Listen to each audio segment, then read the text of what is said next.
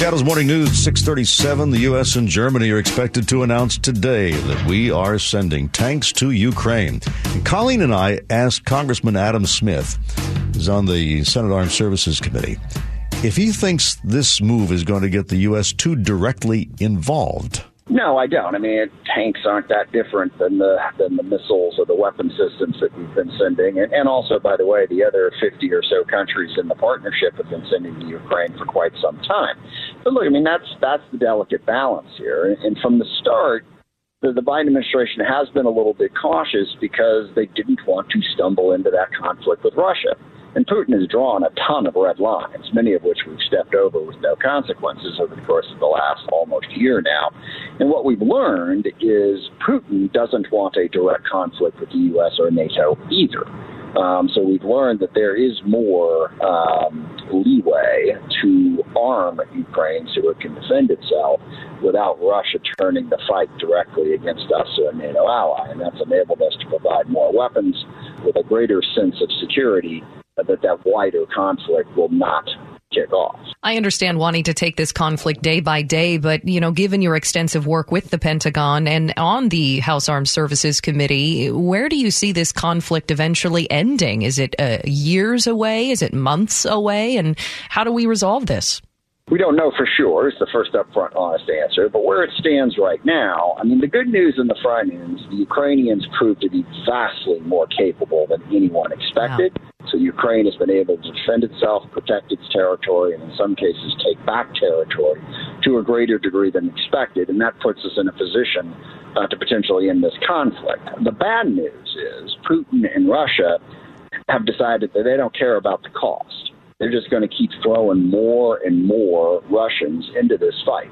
Untrained Russians, Russians taken out of prison, picked up off the streets, and that is prolonging the conflict because Putin has not yet given up on his maximalist goal of essentially erasing Ukraine from the map and making it part of Russia. Mm-hmm. Now, our plan is to help Ukraine convince Putin that that's not going to happen and that's going to play out between now and June, July timeframe. Once we get to the spring and we see how the Russian offensive in the east plays out and how the Ukrainian planned counteroffensive in a variety of different places plays out. Right now, Putin doesn't want to negotiate. He wants it all, and he's still thinking he can get it. I think he's going to learn in the next six months that he can't. And that's when a lot of the efforts, and we are having discussions with Russia and Ukraine about where this ultimately ends. It ultimately ends in a peace deal. Ninth District Congressman Adam Smith, ranking member of the House Armed Services Committee. 647 Seattle's Morning News. Let's talk Ticketmaster. The issue isn't the Taylor Swift crash per se. Sal Nuzzo from the James Madison Institute testifying before a Senate committee yesterday. That merely revealed how a lack of competition over time has corroded innovation and distorted the market. Yesterday's hearing was a direct result of Ticketmaster being unable to handle the bot traffic when tickets for Taylor Swift's tour went on sale last year. Jack Groetzinger followed, uh, founded SeatGeek, which has been trying to compete with the Ticketmaster Live Nation Colossus. Live Nation controls the most popular entertainers in the world, routes most of the large tours, operates the ticketing systems, and even owns many of the venues. This power over the entire live entertainment industry allows Live Nation to maintain its monopolistic influence over the primary ticketing market.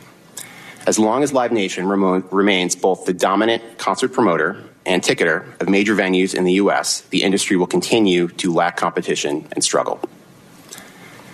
As discussed, Live Nation Entertainment is the product of the 2010 merger of Ticketmaster and Live Nation. And as, as was also mentioned, they entered into a consent decree, which banned Ticketmaster from threatening or retaliating against venues by withholding Live Nation concerts. That did not work. It has not worked at all. The DOJ's 2009 investigation confirmed that Live Nation had violated the consent decree repeatedly, almost since its inception. The DOJ identified numerous examples of Live Nation threatening and retaliating against venues that did not contract with Ticketmaster. So basically, that's what competitors say is unfair about Ticketmaster. They're so big they can lock up venues. They're trying to sign contracts with venues now for 10 years. They control the concerts and they control the ticket sales for those concerts. So, What could interrupt this colossus? What about the artists the Ticketmaster is supposed to partner with?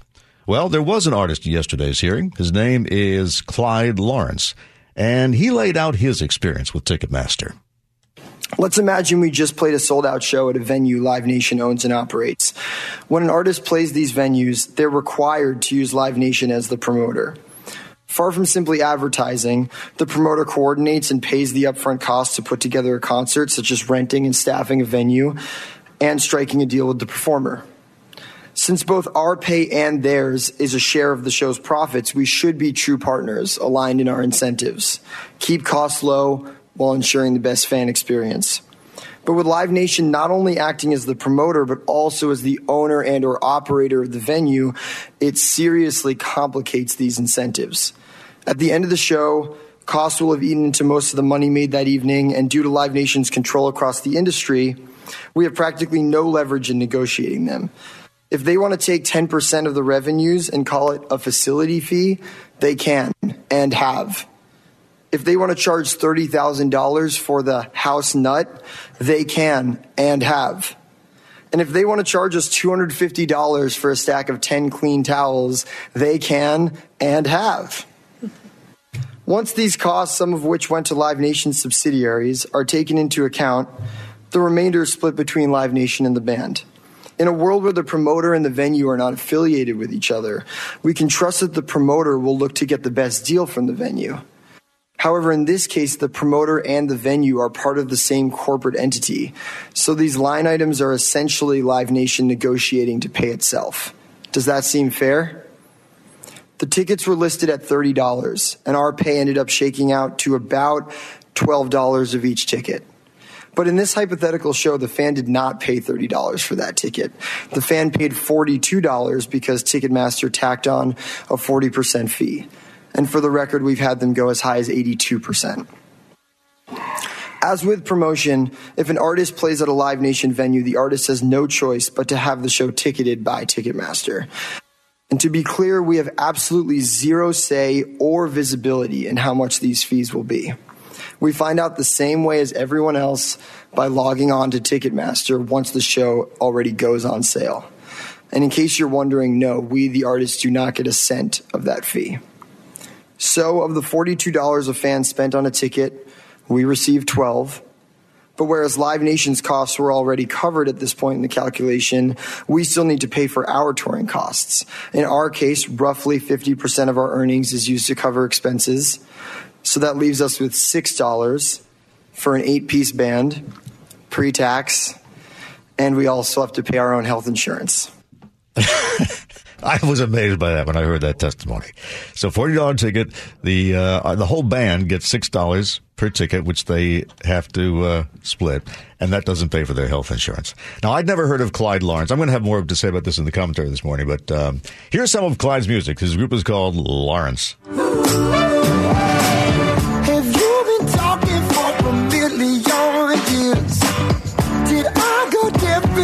Because you're burning my ears. Spare the detail, it's unnecessary. I got places to be and people to see.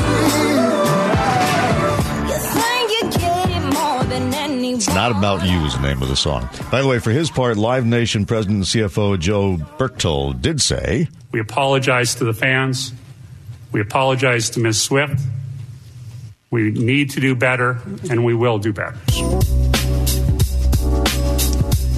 In Olympia, Democrats want to enshrine the right to an abortion into the state constitution by passing an amendment, but it appears that is not going to happen. And there's also a move to get rid of that nine tenths of a gallon that we pay at the pump unless you drive an all electric vehicle. Let's go to KIRO News Radio's Matt Markovich to discuss both of these. First, the constitutional amendment. This is something that uh, the governor wants to do, and you'd think with Democrats in the majority they could pull it off, but apparently not. Well, it's a very simple argument here. Uh, uh you need two thirds of majority in the House and Senate to pass the constitutional amendment onto the voters so they can do it in November, but they may not just have the votes. So uh, you maybe heard about that in the top of the hour newscast there, a story I wrote up. Um, but I wanted to kind of talk about what was going on behind the scenes yesterday. It was a big day for the Democrats. They had a rally on the Capitol steps talking about protecting the right to choose in this state. Uh, but just the, the basics are that we've had the right to choose in this state for 52 years. Uh, the the, uh, the law was passed in 1970, protecting that that uh, option.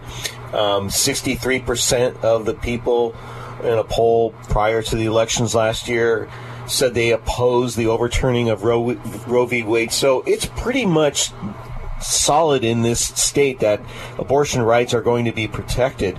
And that's what came up during the hearing when Governor Inslee testified in front of a Senate committee and then Republican Senator Ann Rivers stared him down and accused him basically just grandstanding and fear mongering. The law is settled here, and look at the makeup of the legislature and the makeup of our Supreme Court. Political theater aside, I don't see any world in which Washington state changes course on this issue. I would hope that we could all stop the fear mongering of women losing the right to choose and she talked about what world do we have that? And the governor kind of sat there and then he, this was his response.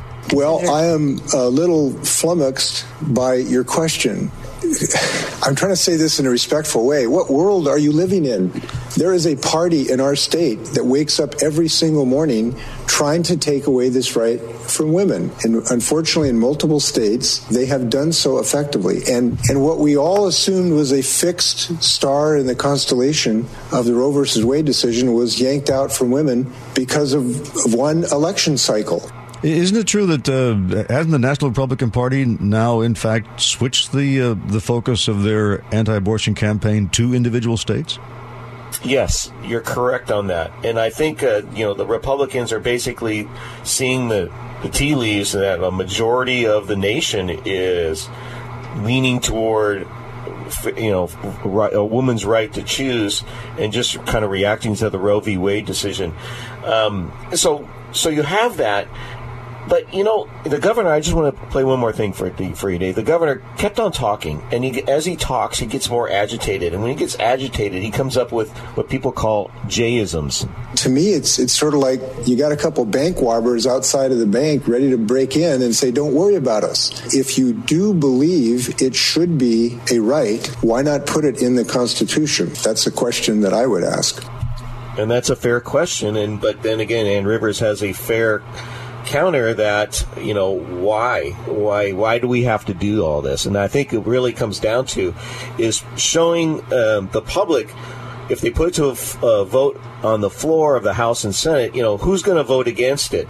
So right now, the Democratic leaders in both the House and Senate expect the bill, this uh, uh, this measure, to put it on the ballot for a constitutional vote uh, will pass the committees, but Democratic State Senator uh, Andy Billig, who is the Senate Majority Leader, says there just won't be the votes to pass the two thirds. I think it's highly unlikely that we would have the votes to pass it on the floor. Our colleagues on the other side of the aisle have been uh, really clear in that they are anti choice. Well, I think the Democrats are obviously doing this because they want to see which Republicans would right. actually vote not to have this constitutional amendment. The implication being that they, if they were ever to uh, uh, get into power, might in fact change the law on abortion in this state. Yeah. So right now there are actually three bills uh, in the Senate that kind of undermine that right. Right now they're, mo- they're, they're they're waiting to get a hearing. They may not ever get a hearing. There's nothing like it in the House. Every legislative session, there's always some measure to undermine the current law about abortion in the state. And so mm-hmm. there's three of them right now in the Senate, none in the House. So um, you know pick your poison. You know, it was is governor right or is Ann Rivers right? Yeah. So that you're saying that there there are members of legislature who are actively trying to get a uh, overturn the state's uh, protection of abortion rights. Correct, correct. You know, in, in, different forms, they're trying to chip away at it. Well, the Democrats right now are uh, passing, trying to pass legislation that protects the doctors if a person comes to yeah. the state and taking an abortion. Uh, there's so there's more measures like that in the Senate and the House, and those most likely will get hearings. Okay, gas prices. Yeah, how about that? You know, uh, you talked about it that nine tenths of a cent that we've experienced since I was a kid. You know, I don't know how those mechanical gas pumps figure out nine tenths of a cent. But Very, Democratic very quickly. you know, um, the old ones. Uh, Democratic State Senator Tom Hunt is the bill's sponsor. You know, there are sometimes things that happen that just keep digging on you. I don't know of anything you can buy for 0.9 cents. Yeah, I don't know about that. So I did a quick math. You know, the, the they estimate every year there's 3.9 billion gallons of gas pumped uh, every year in this state. Now, if I did some simple math at one tenth of a cent, that's supposedly what we don't have to pay because we're only paying nine tenths of a cent. That comes out to 390 million dollars. That's you're assuming goes to the gas company because they basically would assume you're rounding up. So the bill that he's presenting is that get get rid of the nine tenths. We are now going to round to the nearest whole cent, um, and forget about the four tenths or nine tenths. And, and basically, he's saying this just is a common sense thing. Uh, so that you could be transparent with the consumer. And actually have the price be truthfully what it is. And I've threatened to do this for a number of years. I finally said, let's roll it out and see what happens. Okay, so, so they're going to round it up or they're going to round it down? Well, the nearest whole cent. You do your math. they're gonna round it up then. Four, yeah, you're gonna they're gonna round it up. And and the thing is that you would think, okay, the oil company's going to testify against this because they've been kind of shortchanging the consumer. If you think about it, one tenth of a cent for every gallon. Well, they didn't show up. Nobody spoke on behalf for or against this in the hearing. Well, I always So- thought that I I didn't think that was a revenue issue. I thought there were psychological tests indicating that prices that end in nine just sound cheaper. Correct. Yeah. You're exactly right. Uh, three three forty nine a Right. nine a gallon. Everything is nine. Yeah, everything is everything's not. So so so if it doesn't sound like he's getting any uh, opposition to this, and it's very simple to understand. How about that? And, and they just want the, the oil companies and gas stations to fix their computers so it can really properly price everything. And what will gas stations with reader boards do with all the leftover nines? That's my question. Maybe they'll turn them into sixes. That's right. Thank you, Matt. Daily dose of kindness. It's brought to you by Heritage Homecraft. Compassion, love, kindness, just three of the things a Kentucky high school student showed his classmate in an unexpected way. Winston Lee is a U.S. history teacher at Letcher County Central High School. When Mr. Lee was grading tests, he tells WLEX TV, something stopped him in his tracks. I read it, and of course, it had asked that if I could give his five points that he had earned on the day before to a student that had scored the lowest. It was all the student, Brandon Caudill's, idea. Because there's a lot of dates and locations and times and a lot of things that's hard for some people to remember because I used to struggle pretty hard. So I, I felt for him and I was like, well, let's see if he'll give them the bonus points. So I put the little asterisks on the note. So for me to read that, um, coming from one of our students from our school and our community, um, it just melted my heart, you know. And I was like, man, I have to, I have to brag about this. Mr. Lee posted the kind act on Facebook, thinking just his family would enjoy the story, but it got thousands of comments and shares. I have to let people know that there are kind hearts in, in this generation and, and with this class and school, and uh, you know, compassion and kindness are still out there. I just wanted to help someone out that day. It didn't matter who they were or like why they were, you know, not doing too good that day on that test or whatever. I just wanted to help someone out. That's a really great team building activity too for classmates is okay, I have an extra credit question. It's worth one point. You can choose to keep that point or you can donate it to somebody who has the lowest score. Okay. I kind of like it. Okay. But the purpose of the test is to see who is understanding the material, right? Well, sure, but there's Okay. extra credit, right? That's why it would be an extra credit But it's point. your okay. Well, it's still a kind thing to do. Yeah, it would give somebody the confidence to maybe try harder next time. Maybe. Chris, what's your? You'd be a mean teacher, Dave. I don't know. The whole purpose of scores is to tell you if you're, you know, need help. You, I think we've gone over this before. Tests aren't always an indicator of knowledge. Okay. All right? Okay. 749 from the Gee and Ursula Show. Gee Scott. My favorite part of the morning is better than grits, baby. Mm-hmm. Why not? Grits. I'm so hungry right now. That's so good. Do you put sugar? No. in your grits? I put butter Good. and salt with fried egg and bacon and Oh, look at you. I know. Mm. The question Dave Ross, is, do you put sugar in your grits? I don't have grits. He doesn't have grits. Oh, no. no, I don't. And I judge anyone that puts sugar in their grits. To me, it's a savory dish, not a sweet dish. It's cream of wheat. Yeah, Go cream of wheat some- is for sugar. Yeah, brown get you- sugar. Oh, go get some some some sugar sugar cereal. the grits. Look, the question here is do you tip the person who makes your grits? Do you tip the person who makes? Depends on how they make them. You know, I see. I, I, people kind of get mad at me, but you got to hear me out first on the whole tipping thing. Go ahead. First of all, I am a great tipper. I believe that. Very good tipper. But uh, tipping culture is dumb and it needs to be done away with. I am tired of the United States of America subsidizing the income of the employees at restaurants or wherever else that you're tipping. Just pay them more. Mm. Oh, and then there's the but gee, if you take away tipping, then you're gonna they're gonna charge you more for your burger. Good.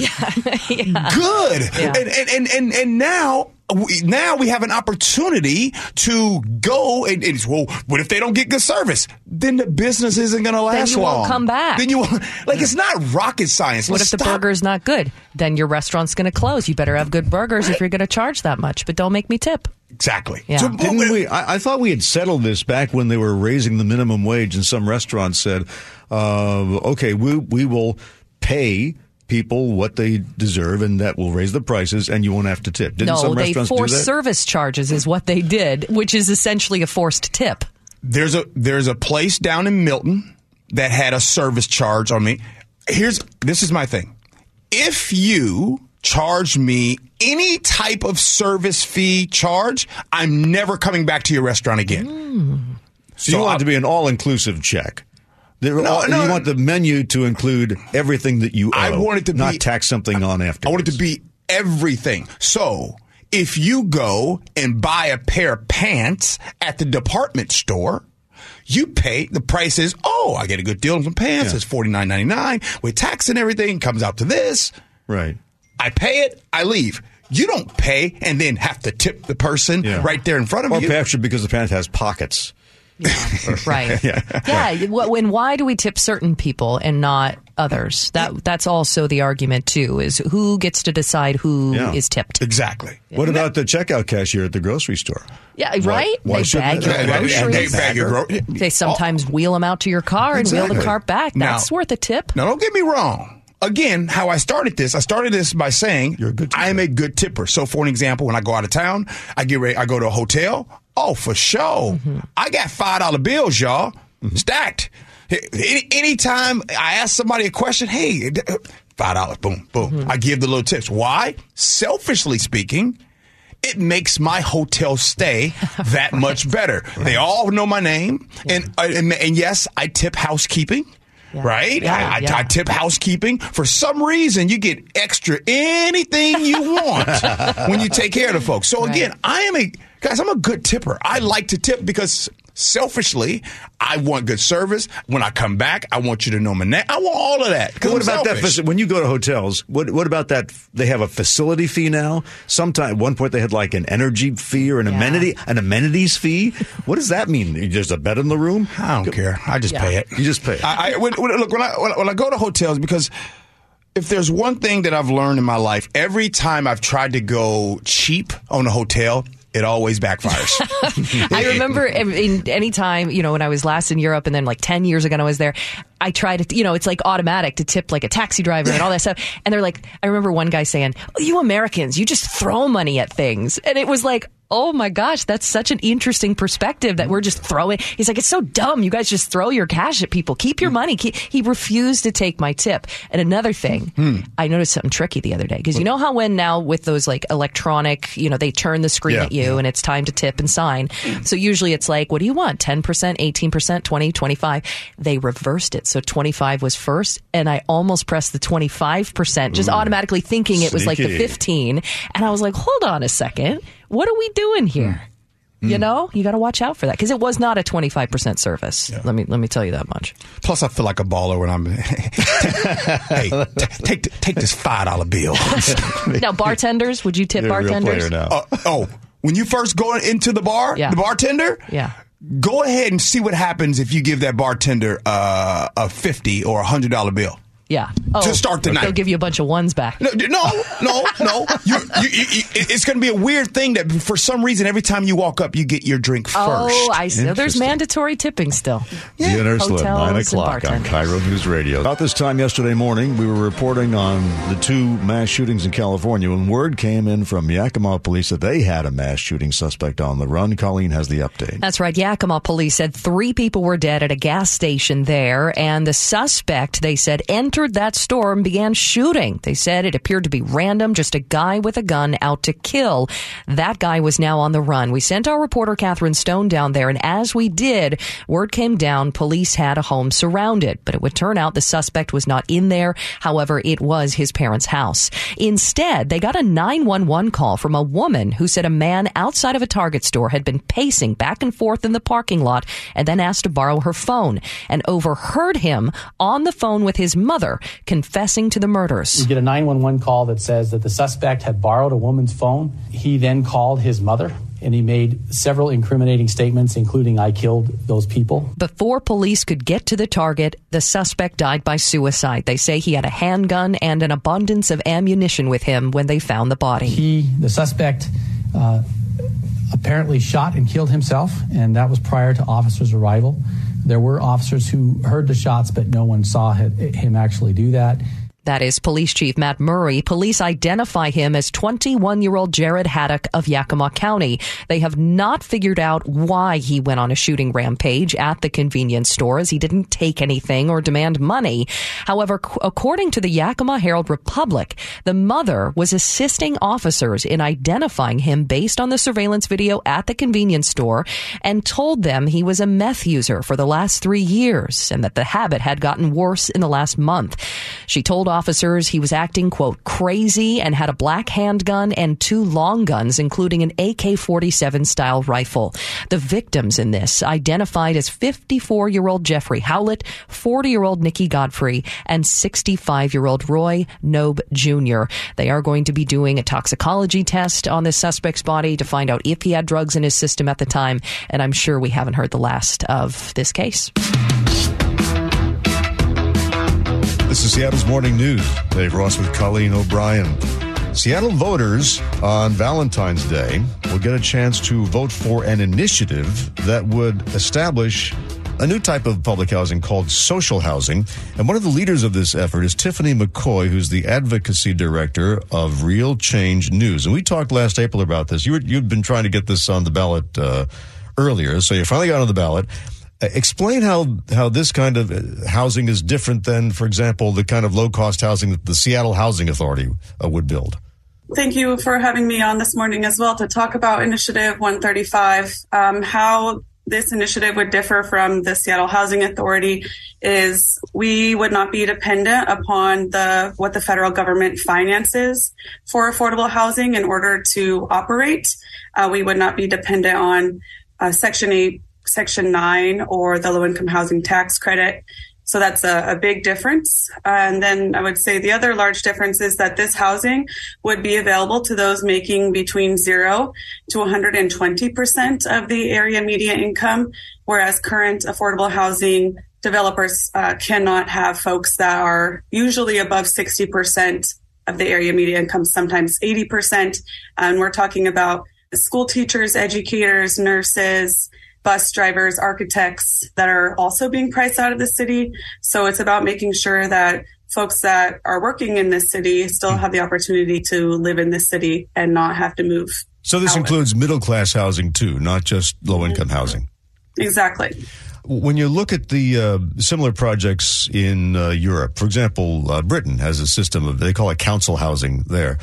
It's very affordable, but there's also a, a huge waiting list. There are like a million people on the waiting list. How how would you avoid that with this program?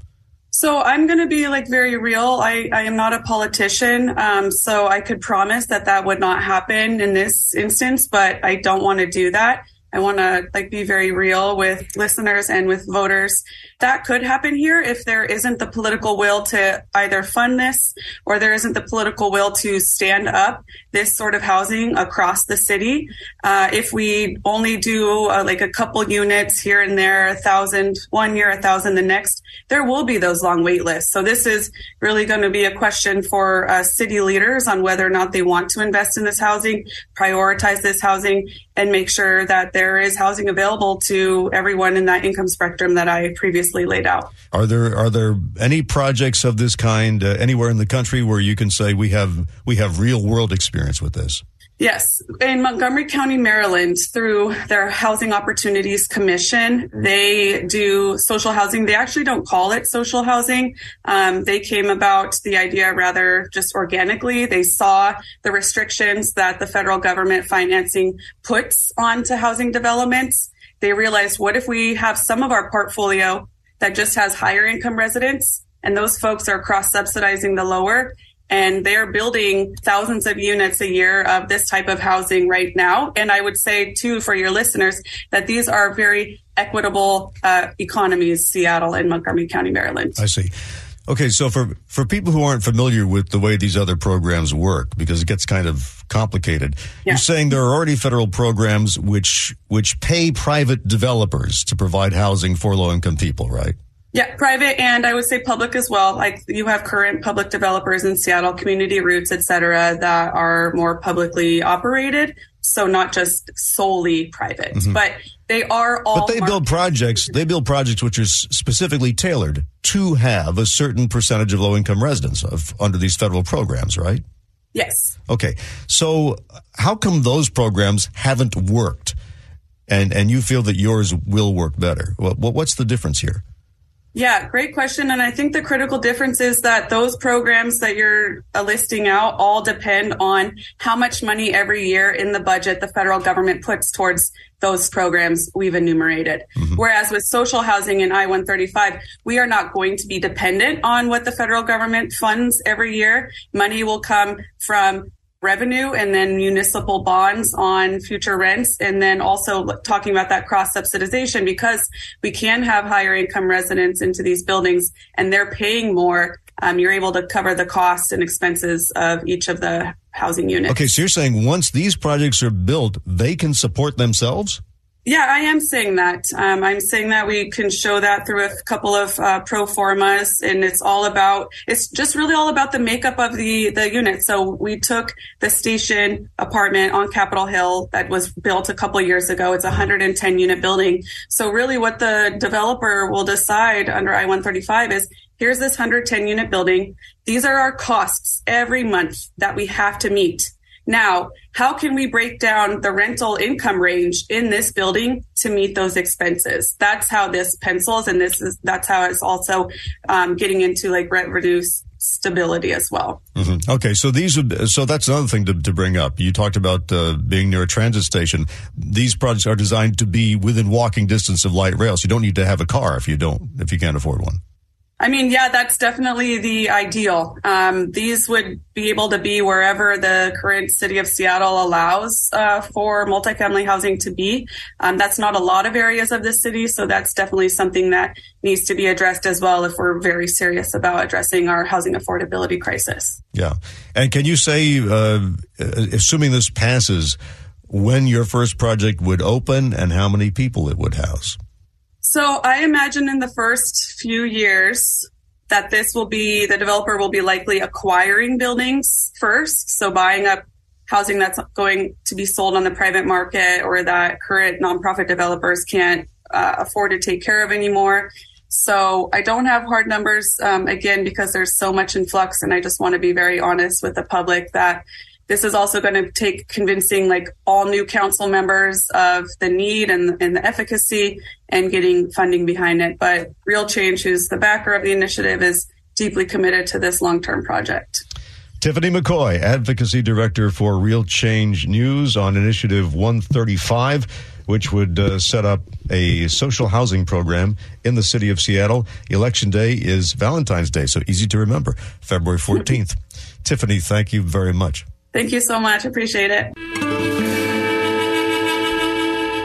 Thanks for listening to Seattle's Morning News. I'm Dave Ross. And I'm Colleen O'Brien. Thanks for listening to the show's podcast. We're happy you're here. And you can keep up with the show and find some of the stories from today online at mynorthwest.com.